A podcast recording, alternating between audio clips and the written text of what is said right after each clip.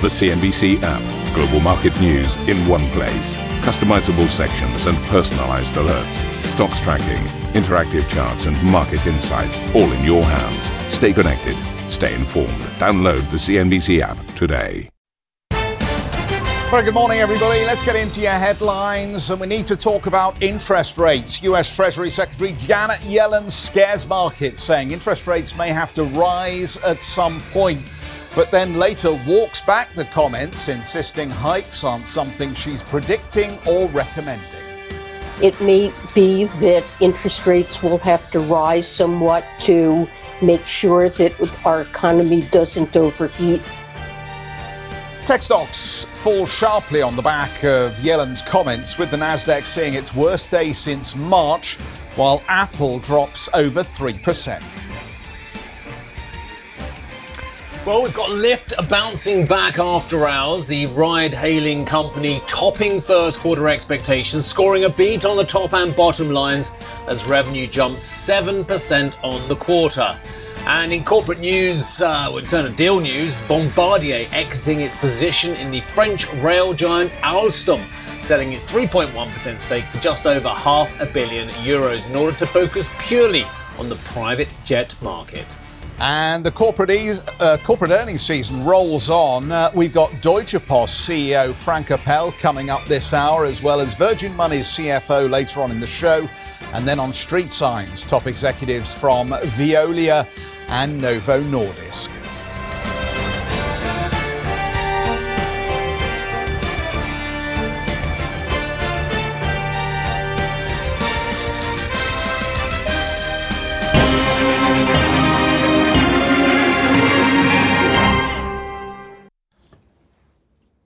Let's have a look at some early uh, corporate earnings numbers coming in. Obviously, we focus on these numbers just to see how close they are to the analyst expectations and whether they stand up valuations. The DSM figures this morning giving us a uh, first quarter adjusted EBIT 441 million euros against 300 million in the company's own guidance. So obviously the company has beat its own guidance on that metric. The outlook for 2021, uh, group outlook updated to reflect stronger materials recovery.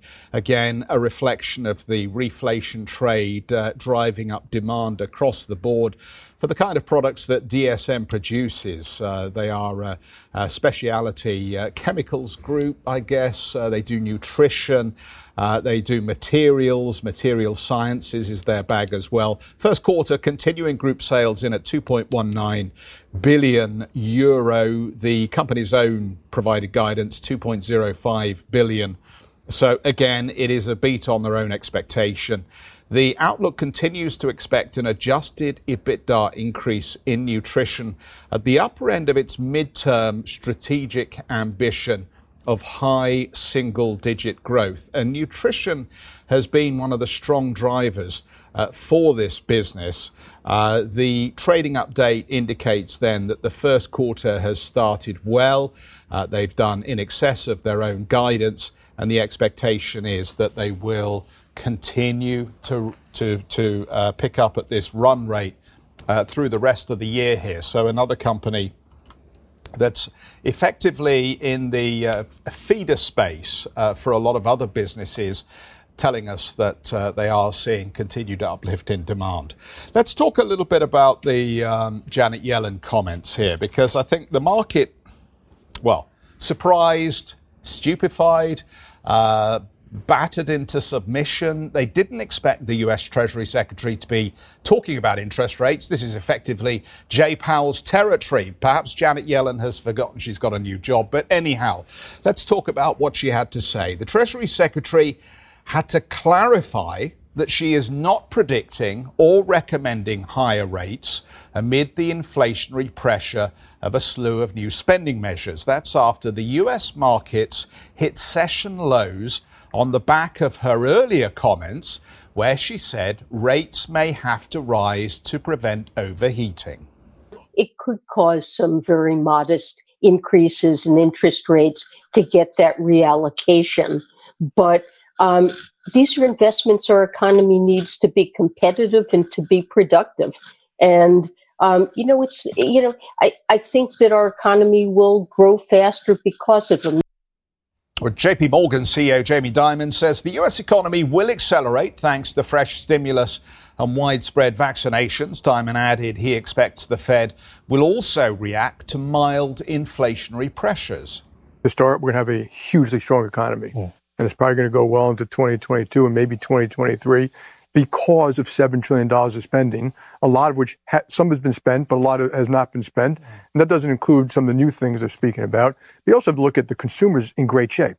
So the consumers going back to work, the balance sheet's in great shape, home prices are up, their debt levels are low, completely different than the Great Recession. The pandemic's ending, thank God for the, you know, the vaccines and stuff like that. People are dying to get out and go back to work. You see it every single day. You are going to have a boom. And my reference to Goldilocks was more about that that if we're lucky, it'll be a boom and inflation will go up not too much, and rates go up not too much, and everything will be fine. And I think there's a chance that'll happen, but I think I think the Fed's going to get its wish. I think they're going to get inflation. Yeah, also a lot of comments about uh, the European Super League and indeed Bitcoin from Jamie Dimon. He's been making some very interesting comments. Uh, let's go back to the US trade deficit. Remember when there was a president who said he was going to wipe it out in uh, in a couple of terms? Didn't manage to do that, did they? Uh, the US trade deficit has hit a record high of $74.4 billion. Imports rising amid surging domestic demand. Fresh data showed imports of both consumer and capital goods at all time highs with the potentially sensitive deficit with China, yeah, you guessed it, continuing to grow. US exports increased by 6.6% with strength in industrial supplies and materials. And Jeff, if there was a mythical WhatsApp, which would be the best one of the day, it would be the one from Jay Powell to Janet Yellen going, Geez, Janet, thanks for nothing. Well, it's fascinating, this one, isn't it, Steve? Because I think there are a couple of ways that you could analyze uh, this case of mistaken identity. For a moment, I think Janet Yellen thought she was still the head of the Fed rather than the US Treasury Secretary. And you could do what the markets did early on, and they threw their toys out of the pram and they got very worried about whether Janet Yellen was signaling that inflation pressure would lead to a much earlier rise in interest rates. And what we saw early doors was um, we had a, a drop to uh, one and a half percent uh, on the S&P 500. I mean, ultimately, by the time Janet Yellen started to walk back the comments and the market reflected on what she had to say, then we took back a lot of those session lows. But the other way I'd say you could analyze this is did Janet Yellen actually say anything that anybody doesn't already believe in their heart. That as much as the Fed continues to signal long term guidance that they won't do anything on interest rates, they'll let inflation run hot, they'll let the economy run hot. I think we all know in our heart of hearts, don't we, that they will be guided by the data. And ultimately, if the data starts to run too hot, they will ultimately have to react. And you cannot put a timeline on that we just have to work with the numbers. So, did Janet Yellen actually say anything that anybody doesn't already understand? I don't really think so. And yet the market had an opportunity for a little bit of a shuffle on the trade. So that's where we are on the US market session. Technology deserves a little bit of special attention here because it was the biggest decliner. And again, we saw a reversion back to some of those trading themes we saw at the end of 2020, where the market was already beginning to try and anticipate the reflation trade and the opportunity to shift out of growth and move back into cyclicals and take advantage of the uptick in growth for the broader economy and try to find some value. So, again, as we thought about the possibility of um, higher interest rates, more expensive money, less money flowing into technology counters and speculative growth companies. We saw a whole slew of major technology names fall. And you know, that poster child for tech investing at the moment ARK Invest, Cathie Wood's business. Well, the ARK Innovation ETF really just a, a, a, bigger reflection, a leverage reflection, if you like, of what we saw on a lot of those uh, technology companies. ARK in, in Innovation ETF down over 3%. And the interesting thing was, as we started the week, before Janet Yellen made these comments, Uh, we were talking a little bit about Cathie Wood, I think, putting a bit more money into uh, Twitter and investing a bit more in some of these uh, uh, tech businesses that have yet really to demonstrate that they have a clear moat. Uh, uh but um, she wasn't the only one that was doing that, of course, at the uh, beginning of the week. Um, we should have a look at the treasuries, I think. Let's, let's just roll the board here. How did the market uh, in um, fixed income react to Janet Yellen's comments? Well, interesting. Immediately, the 10 year note dropped. We got below the 1.6 level on the 10 year Treasury as the market then had to try and uh, reassess what it thought it knew already about the uh, uh, shape of the US Treasury curve and whether indeed any earlier rise in interest rates would dampen down the expected rebound. I just wanted to throw in um, another comment for you as we focus on this yield curve here and the inflation concerns. Uh, CNBC uh, interviewed uh, Rick Rieder. Uh, from BlackRock, the uh, bond uh, boss over there, um, they manage trillions. He said, "quote Every client is worried about inflation, which is why, um, if sometimes we seem to go on and on about the subject. It is uh, very much the topic of the moment, Steve. Yeah, get out of my head, Jeffrey. I've got that written down here, that exact quote under Yellen as well. Um, absolutely fantastic comments, Jeff. I've got lots to say on that as well. Look, um, let us move on if we can. We've had Deutsche Post DHL numbers out, and Aneta I think Frank Appel is channeling his inner Renée Zellweger from Jerry Maguire when he says, we had the best opening quarter ever and we were able to unleash our full strength as a group. It reminds me of, hey, you had me at hello, i.e. right up at the top of the statement, he's saying our best opening quarter ever. Speaks volumes. Hello, Aneta. Good morning, Steve. Yes, indeed. If you look through the numbers, they pre released April 9, as you, of course, all know. But now they're even topping these pre released numbers with the full number set for the first quarter. Um, now they're saying that revenues are um, up by, yeah, I, I, think probably more than 15% at 18.9 billion euro. Also, the targets, I think, most interesting uh, raised. The um, guidance for 2021 is now that EBIT should be significantly um, should be at 6.7 billion euro. Before it said significantly um, above 5.6.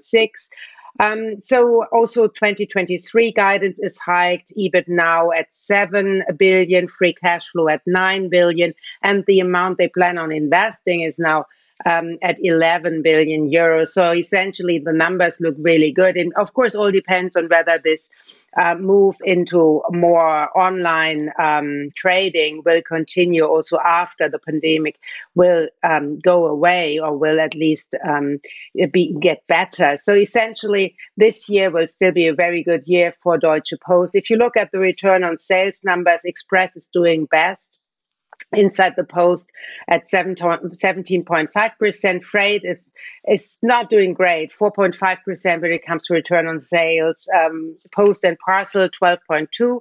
And um, yeah, so essentially, to sum it up, a good number set. They are even topping what we heard when they pre-released on April 9, and they are also raising their um, their guidance, which was already raised early April. So essentially, that's it, Steve. Back to you. Essentially, that is it. Thank you very much indeed for that, Aneta. Well, it's not it, of course, as you well know, because we've got the CEO of uh, Deutsche Post DHL, Frank Appel, joining us at that interview at 7.50 CET. And Jeffrey, if, if you've got Frank Appel channeling his Jerry Maguire, I think we've got David Neuhauser uh, channeling his Shakespeare from Macbeth, because double, double, toil and trouble. He's talking about witches' brews. Yeah, absolutely. And I'm amazed that you went for that Jerry Maguire quote because uh, quote because everybody do does the "show me the money" normally, don't they? So uh, well show done for finding uh, another the great Cuba Gooding Jr. Uh, let's get to let's get to David, the CIO of uh, Livermore Partners. David, good morning to you here, and um, just to pick up on on the comments uh, that, Steve led us into you with, uh, you're kind of scathing this morning about the new investors who are coming into the market at this stage. What's your problem with people finding uh, equity markets and trying to make a turn? Yeah, good morning, guys. So, I mean, I think the biggest issue uh, when you look at, you know, sort of the Robinhood phenomenon that we've seen uh, is that a number of these investors, as you know, whether it be in crypto, whether it be in equities, uh, whether it be in meme stocks like GameStop, I mean, they they typically are uh, naive. They're early investors. They don't calculate risk very well. So they're great at momentum. They're great at uh, spotting trends, and they jump on those trends, of course. And we've seen that, and that leads to much higher prices and speculation. But ultimately, you know, fundamentals do matter. So I think this is um, this is the part of the market that you're seeing uh, happen today. What you're seeing, the speculation, it's massive I think ultimately it ends pretty badly. Let's talk about where you think there's value uh, rather than dwell on where they're going, because um, you're not chasing the momentum. You're looking, well, I say you're not chasing the momentum. We've seen um, commodity markets, some particular commodity markets, do extraordinarily well recently. Uh, just perhaps you describe where you think the opportunity is for those who are more discerning and are prepared to dig a little deeper? Yeah, I think the key is, you know, you know, with Livermore, you know, our hedge fund, we're focused on a lot of small cap value plays. Uh, we are tied uh, to commodities heavily, as you and I have talked in the past, whether it be in energy, whether it be in miners and the like. So we we prefer, you know, Europe and a lot of these miners. If you look at the free cash flow these companies are generating today compared to their history, compared to where other sectors are trading at today, they look extremely inviting. And I think if you look on a go forward path, uh, you know, that's the one area I think that valuation is dominant in terms of it opens up the potential for investment and much higher valuations much higher prices. So, you know, Livermore is focused on those groups, whether it be in gold, silver, copper, or even oil. And we find tremendous value today in those sectors. David, I have a lot of sympathy for your view and, and, concerns about investors' understanding of what they're doing, but but but they would turn around to say to you and perhaps to me as well. Well, if you think it's so crazy what we're doing, if you think these markets are so high, why don't you short against us? So there's my question: Are you shorting against any of these hyped markets? No, you know, it's interesting, Steve. So, you know, like Livermore in the past, we've shorted some high flying technology stocks, but but you know, that was when the market was much more rational, that you had bouts of volatility and you can short uh, stocks that were fundamentally broken or technically broken. And I think the dynamic that has changed in the past, you know, year, year and a half now is that you've seen this massive influx of capital and money printing, as you know, from government uh, and from the Federal Reserve. So, you know, you go from 5 trillion now upwards of, of 10 trillion based on the Biden's uh, infrastructure plan this year. And all that money printing is just leading to massive speculation. So you can short these names. I think the issue is you don't know where the top is and where the peak is, and you don't know where it's going to end. So it's best really to stay away. So we focused uh, we've we focused away from shorting to hedge, and again we've looked to a lot of the miners, things that are generating just great free cash flow that have tremendous value, and we're looking at places like that to invest in because we think you know as the the tide turns out that you know that is the one sector that's going to hold and it goes to you know plays in with what you guys are describing which we believe inflation is inevitable and it's here and it's rising I, I, hear you, David, and, and, this is a great debate. And there's a lot of companies whose business model is quite frankly ludicrous, but we have to go with it because people are investing into these stocks. But then there's big companies that are quite frankly terrific and have their fingers in a lot of pies and are doing very well, like your Amazons of this world. But the problem with an Amazon uh, as an investor at this point is it, it trades roughly 54 times forward as well. Now, is it going to grow into those valuations, those kind of companies? How do you trade deal with those companies who have a great business model but have crazy valuations? Yeah, I think that's going to, uh, you know, what's going to straighten that out eventually is again a normalization to interest rates, right? So I think you got to pay attention to, you know, ten year, and you see if you see higher inflation, ultimately you're going to see higher ten year uh, higher rates are going to make stocks like Amazon, even though it's a tremendous company, it's going to be less attractive based on valuation. So, you know, when these, these companies go from a trillion to 2 trillion, it's also very difficult to get to 3 trillion very quickly too. So case in point, you know, we made reference to Microsoft, which had blowout numbers, you know, phenomenal company, had great numbers last week, and yet the stock went down, you know, four or five percent since then. So, you know, you look at those situations and just reflects that ultimately under a normalized uh, backdrop of economic activity, those companies are going to be much harder to, to grow into those valuations, and thus they have downside.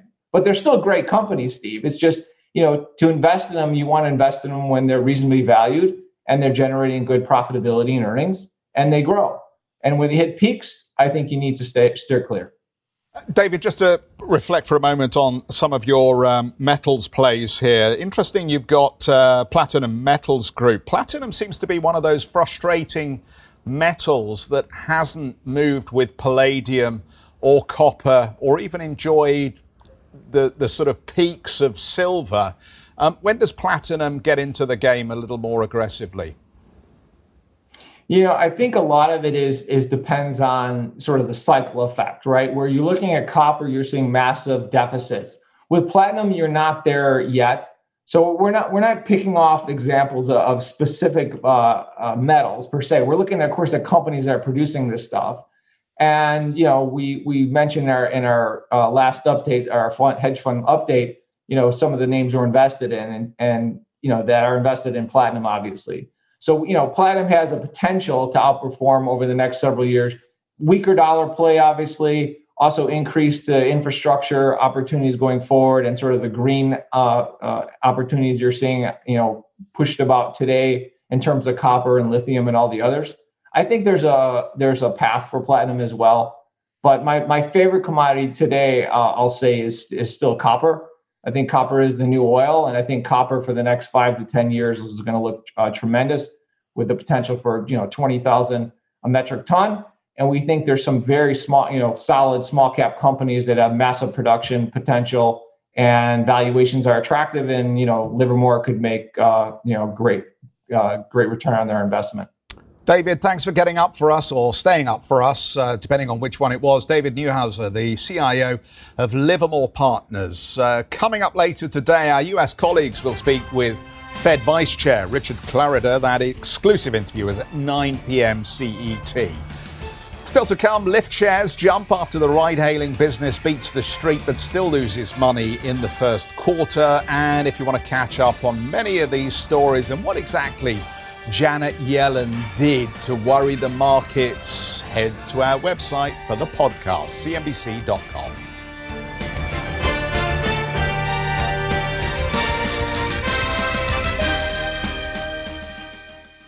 Listen to CNBC's Beyond the Valley, the podcast that explores the biggest tech news from across the globe. Join me, Arjun Kharpal, and me, Tom Chitty, every week as we bring you insights into the top stories, unpack the latest trends, and find out where the industry is headed. Now available on Spotify, Apple Music, and Google Podcasts.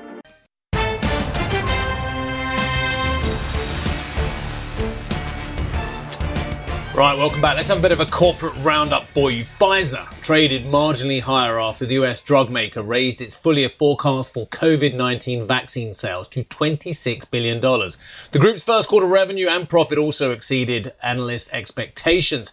Pfizer is preparing to file for a full US approval uh, for the jab for people over the age of 16 uh, this month, with the uh, current emergency authorization soon extended uh, to children aged 12 and above. Now, the CEO, Albert Bourla, told CNBC that a round of booster shots could be needed later this year. We do expect that a booster likely will be needed somewhere between 6 and 12 months. And this is based on all the evidence that we have seen collectively, but remains to be proven. Uh, and those evidence are based on people that they have uh, COVID-19 vaccine after six months that they had the disease. The number of people that get reinfection is getting higher Uh, the German biotech group, not the American one, this is Merck AG. Well, they have raised their guidance for 2021 as production of COVID-19 vaccines and treatments boost demand. The company posted uh, strong first quarter sales of 4.6 billion euros and EBITDA of 1.5 billion euros. And Lyft shares climbed as much as 7% in extended trade after posting a first quarter beat on the top and bottom lines. Now, the Ray, Ray Raid hailing or is it ride hailing? Uh, I will go with ride hailing. Company is still in the red. Still in the red, by the way. They haven't made money. Uh, but losses were much less than expected at 35 cents per share. Revenue was down 36% year on year, uh, despite making 7% gains over the previous period, coming in at $609 million. Thank you for listening to Squawk Box Europe Express. For more market moving news, you can head to CNBC.com. Or join us again on the show with Jeff Cutmore, Steve Sedgwick, and Karen Tso, weekdays on CNBC.